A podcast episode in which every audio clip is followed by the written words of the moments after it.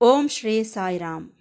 ಪ್ರಶಾಂತಿ ಸಂದೇಶ್, ಇನ್ನೂರ ಇಪ್ಪತ್ತ ಎಂಟನೇ ಭಾಗಕ್ಕೆ ಸ್ವಾಗತ, ಸುಸ್ವಾಗತ. ಎಲ್ಲರಿಗೂ ನಮಸ್ಕಾರ.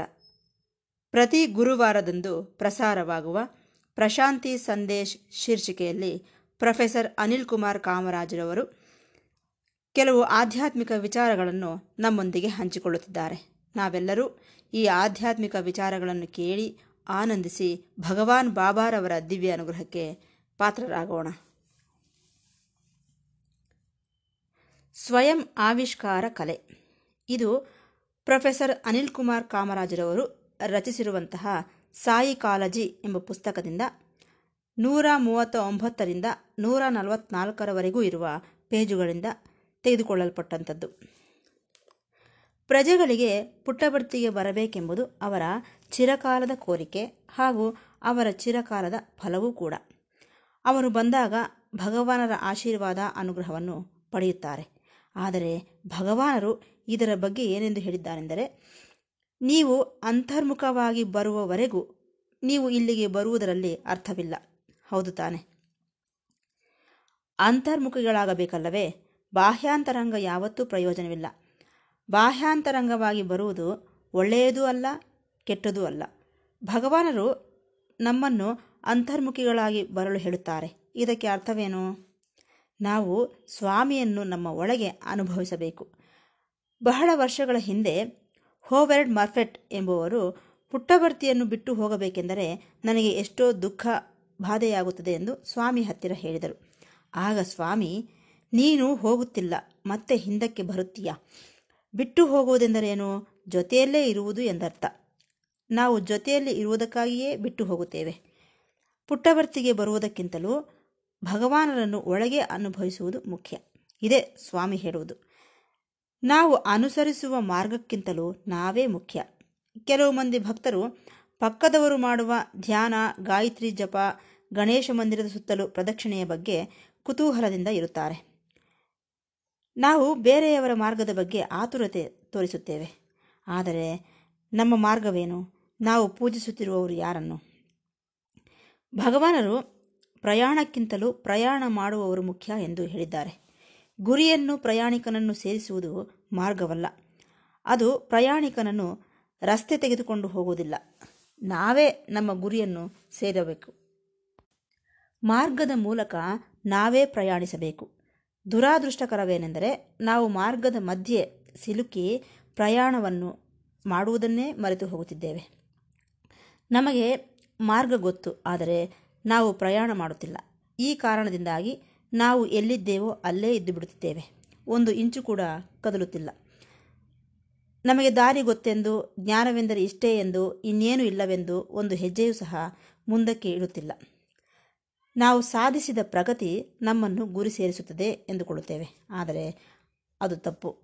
ಭಗವಾನರು ಹೇಳುವುದೇನೆಂದರೆ, ನಮ್ಮ ಹಸಿವು ಕೇವಲ ಅಡುಗೆ ಪುಸ್ತಕವನ್ನು ಓದಿದರೆ ಮಾತ್ರಕ್ಕೆ ತೀರುವುದಿಲ್ಲ. ಅದೇ ರೀತಿ ಮಾರ್ಗವಾಗಲಿ, ಜ್ಞಾನವಾಗಲಿ ನಿನ್ನನ್ನು ಗುರಿ ಸೇರಿಸಲಾರದು. ನಿನಗೆ ನೀನೇ ಗುರಿಯನ್ನು ಸೇರಬೇಕು. ಪ್ರೀತಿಯಿಂದ ನೋಡಿಕೊಳ್ಳುವ ತಾಯಿಗೆ ತನ್ನ ಮಗು ತಿನ್ನುವುದಿಲ್ಲ ತಿನ್ನುತ್ತೇನೆಂದು ಹೇಳುವುದಿಲ್ಲ. ಎಲ್ಲವೂ ತಾಯಿಯೇ ನೋಡಿಕೊಳ್ಳಬೇಕು. ಅದೇ ರೀತಿ ಈ ಗುರಿಯನ್ನು ನಾವೇ ಸೇರಬೇಕು. ಯಾವುದೋ ಒಂದು ದಿನ ನಾವು ಪ್ರಯಾಣವನ್ನು ಪ್ರಾರಂಭಿಸಲೇಬೇಕು. ಜ್ಞಾನ ಒಂದೇ ಸಹಾಯ ಮಾಡುವುದಿಲ್ಲ. ನಮಗೆ ಮಾರ್ಗ ಗೊತ್ತಾದಾಗ ನಾವು ಆ ಮಾರ್ಗದ ನಕ್ಷೆಯನ್ನು ಬಿಟ್ಟು ಬಿಡಬೇಕು ನಾವು ಇನ್ನೊಂದು ಮಹತ್ವದ ಸೂತ್ರವನ್ನು ಗುರುತಿಸಬೇಕು. ನಾವು ಪ್ರಯಾಣ ಮಾಡಿದರೇನೆ ಗುರಿಯನ್ನು ಸೇರುತ್ತೇವೆ. ನಾವು ಪ್ರಯಾಣಿಸಿದರೇನೆ ದೈವತ್ವವನ್ನು ಆಸ್ವಾದಿಸಲು ಅವಕಾಶವಿರುತ್ತದೆ.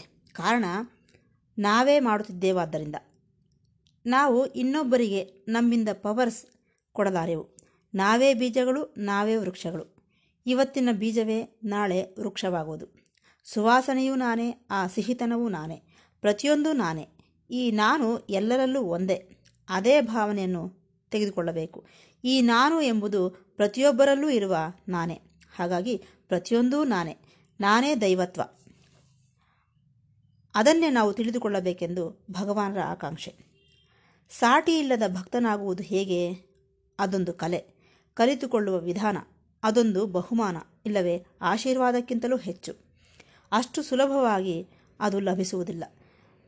ನನ್ನನ್ನು ನಾನು ಭಕ್ತನು ಎಂದುಕೊಳ್ಳುವುದರಲ್ಲಿ ಅಹಂಕಾರವಿದೆ. ಏಕೆಂದರೆ, ಭಗವಂತನು ಮಾತ್ರವೇ ನಿನ್ನನ್ನು ಒಬ್ಬ ಭಕ್ತನೆಂದು ಗುರುತಿಸಬೇಕು. ಒಬ್ಬನೇನೋ ನಾನು ಭಗವಾನನ ಭಕ್ತನೆಂದು ಹೇಳಿಕೊಳ್ಳುತ್ತಾನೆ. ಅದು ಸ್ವಯಂ ಪ್ರಕಟಿತ ಪ್ರಕಟಣೆಯಾಗುತ್ತದೆ. ಆ ರೀತಿಯಲ್ಲ. ಹಾಗಲ್ಲದೆ ಅದು ಭಗವಾನರ ಕೈಯಲ್ಲೇ ಗುರುತಿಸಲ್ಪಡಬೇಕು. ಹಾಗಾಗಿ ನಾವು ಭಕ್ತನಾಗಿ ಹೇಗಿರಬೇಕೆಂದು ಕಲಿತುಕೊಳ್ಳೋಣ. ದಿವ್ಯ ಗುರುವಿನ ಮುಂದೆ ತಲೆಬಾಗಿ ನಿಲ್ಲುವುದು ಹೇಗೆಂದು ಕಲಿತುಕೊಳ್ಳಬೇಕು. ತಲೆಬಾಗಿ ಇರುವುದೆಂದರೆ ವಿನಯದಿಂದ, ಕ್ರಮಶಿಕ್ಷಣದಿಂದ, ವಿಧೇಯತೆಯಿಂದ ಇರುವುದು. ಗುರುವಿನ ಬಗ್ಗೆ ಭಕ್ತಿ ಗೌರವವನ್ನು ಹೊಂದಿರಬೇಕು.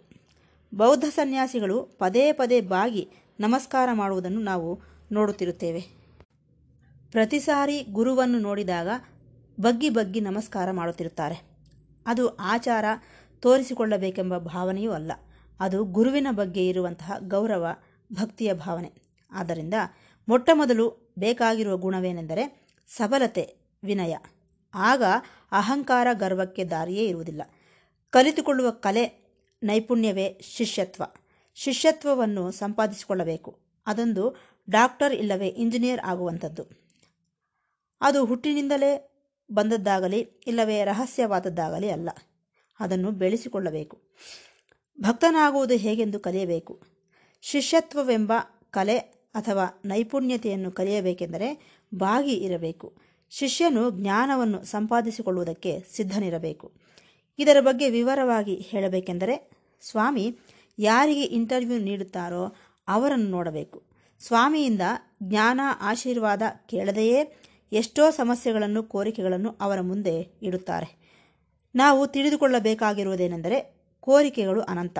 ಹಾಗೂ ಪದೇ ಪದೇ ನಮ್ಮ ಜೀವನದಲ್ಲಿ ಅನಾರೋಗ್ಯಕ್ಕೆ ಗುರಿಯಾಗುತ್ತಿರುತ್ತೇವೆ. ಇದರಿಂದ ನಾವು ಗ್ರಹಿಸಬೇಕಾಗಿರುವುದೇನೆಂದರೆ ಭಗವಾನರು ನಮ್ಮ ಅವಶ್ಯಕತೆಗಳನ್ನು ಸರಿಪಡಿಸುತ್ತಿದ್ದರೆ ನಾವು ಜ್ಞಾನವನ್ನು ಪಡೆಯಲಾರೆವು. ಈ ವಿಚಾರದಲ್ಲಿ ಶ್ರೀರಾಮ್ ಚರಣ್ ಎಂಬ ಒಬ್ಬ ಪಂಡಿತನ ಜೀವನದಲ್ಲಿ ಆತನು ತೋರಿದ ಒಂದು ಉದಾಹರಣೆ ಇದೆ. ಇವರು ಸುಮಾರು ನೂರು ಪುಸ್ತಕಗಳನ್ನು ಬರೆದಿದ್ದಾರೆ. ಇವರು ಬರೆದಿರುವ ಪುಸ್ತಕಗಳಲ್ಲಿ ವೇದಾಂತದ ಬಗ್ಗೆ ದೊಡ್ಡ ವಿವರಣೆಯೇ ಇದೆ. ಮುಖ್ಯವಾಗಿ ರಾಮನ ಅವತಾರದ ಬಗ್ಗೆ. ಆತನು ಕೀರು ಸಮಸ್ಯೆ ಹಾಗೂ ಇನ್ನೂ ಕೆಲವು ಕಾಯಿಲೆಗಳಿಂದ ಬಳಲುತ್ತಿದ್ದನು. ಯಾರಾದರೂ ಆತನಿಗೆ, ನೀವು ನಿಮ್ಮ ಸಮಸ್ಯೆಗಳ ಬಗ್ಗೆ ಭಗವಾನರಿಗೆ ಹೇಳಬಾರದೆ ಎಂದು ಕೇಳಿದರೆ, ಆಗ ಆತನು, ಯಾರೇ ಆಗಲಿ, ತಮ್ಮ ತಮ್ಮ ಬಾಧೆಗಳನ್ನು ಅನುಭವಿಸಿ ತೀರಲೇಬೇಕು ಬಾಡಿಗೆ ಮನೆಯಲ್ಲಿರುವಾಗ ಆ ಮನೆಗೆ ಬಾಡಿಗೆ ಕಟ್ಟಲೇಬೇಕು. ಬಾಡಿಗೆ ಮನೆಯಲ್ಲಿದ್ದು ಬಾಡಿಗೆ ಕಟ್ಟದೆ ಹೋದರೆ ಅಪರಾಧಿಯಾಗುತ್ತೇವೆ. ಕೋರ್ಟ್ನಲ್ಲಿ ನಿನ್ನ ಮೇಲೆ ಕೇಸ್ ಹಾಕುತ್ತಾರೆ. ಕಾನೂನು ಪ್ರಕಾರ ಸರಿಯಾದ ಸಮಯಕ್ಕೆ ನೀನು ಬಾಡಿಗೆ ಕಟ್ಟಲೇಬೇಕು. ಅದೇ ರೀತಿ ಶರೀರವೂ ಕೂಡ ಒಂದು ಮನೆ ಇದ್ದಂತೆ. ಆ ಶರೀರದಲ್ಲಿ ಆತ್ಮವಿರುತ್ತದೆ. ಓನರಾಗಿ ಅಲ್ಲ, ಆದರೆ ಬಾಡಿಗೆ ಇದ್ದೇ ಇರುತ್ತದೆ. ಹಾಗಾಗಿ ಆತ್ಮಕ್ಕೆ ಬಾಡಿಗೆ ಕಟ್ಟಬೇಕು.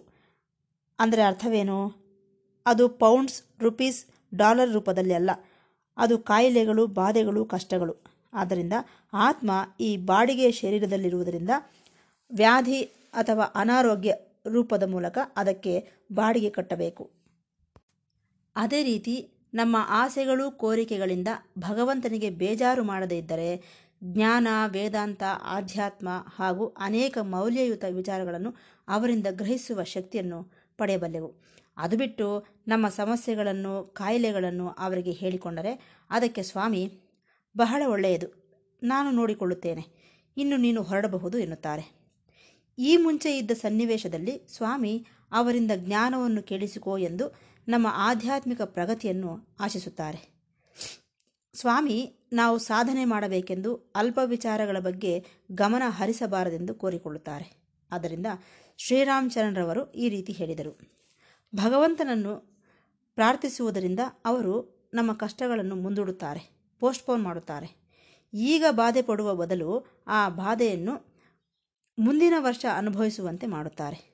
ಸ್ಕೂಲ್ ಪರೀಕ್ಷೆಗಳನ್ನು ಮುಂದೂಡಬಹುದು, ಆದರೆ ರದ್ದುಪಡಿಸಲು ಸಾಧ್ಯವಿಲ್ಲ. ಅದೇ ರೀತಿ ನಮ್ಮ ಬಾಧೆಗಳು ಮುಂದೂಡಲ್ಪಡುತ್ತವೆ ವಿನಃ ಯಾವತ್ತಿಗೂ ರದ್ದಾಗುವುದಿಲ್ಲ. ನೀನು ಮಾಡಿದ ಕರ್ಮಗಳು ಈ ರೀತಿ ಪ್ರತಿಫಲದ ರೂಪದಲ್ಲಿ ಪ್ರತಿಬಿಂಬಿಸುತ್ತವೆ. ಕರ್ಮಗಳು ಕೆಟ್ಟವಾದರೆ ಅದಕ್ಕೆ ಪ್ರತಿಫಲವೂ ಕೂಡ ಕೆಟ್ಟದಾಗುತ್ತದೆ. ಮಾಡಬಾರದ ಕೆಲಸಗಳನ್ನು ಪದೇ ಪದೇ ಮಾಡಿದರೆ ಅದರಿಂದ ಕಷ್ಟಗಳು ತಪ್ಪಿದ್ದಲ್ಲ. ಕೆಟ್ಟದಾದರೂ ಒಳ್ಳೆಯದಾದರೂ ಅವರು ಮಾಡಿದ ಕರ್ಮಗಳಿಗೆ ಪ್ರತಿಫಲ ಅನುಭವಿಸಿ ತೀರಲೇಬೇಕು ಅದನ್ನೇ ಪ್ರಾರಬ್ಧ ಕರ್ಮ ಇಲ್ಲವೇ ಪ್ರತಿಫಲ ಎನ್ನುತ್ತಾರೆ. ಆದ್ದರಿಂದ ನಮ್ಮ ಬಾಧೆಗಳಿಗೆ, ಕಷ್ಟಗಳಿಗೆ, ಸುಖಗಳಿಗೆ ಭಗವಂತನು ಹೊಣೆಯಲ್ಲ ಎಂದು ಹೇಳುತ್ತಾ ಈ ಭಾಗವನ್ನು ಮುಕ್ತಾಯಗೊಳಿಸುತ್ತಿದ್ದೇನೆ. ಮತ್ತೆ ಭೇಟಿಯಾಗೋಣ. ಸಾಯಿರಾಮ್.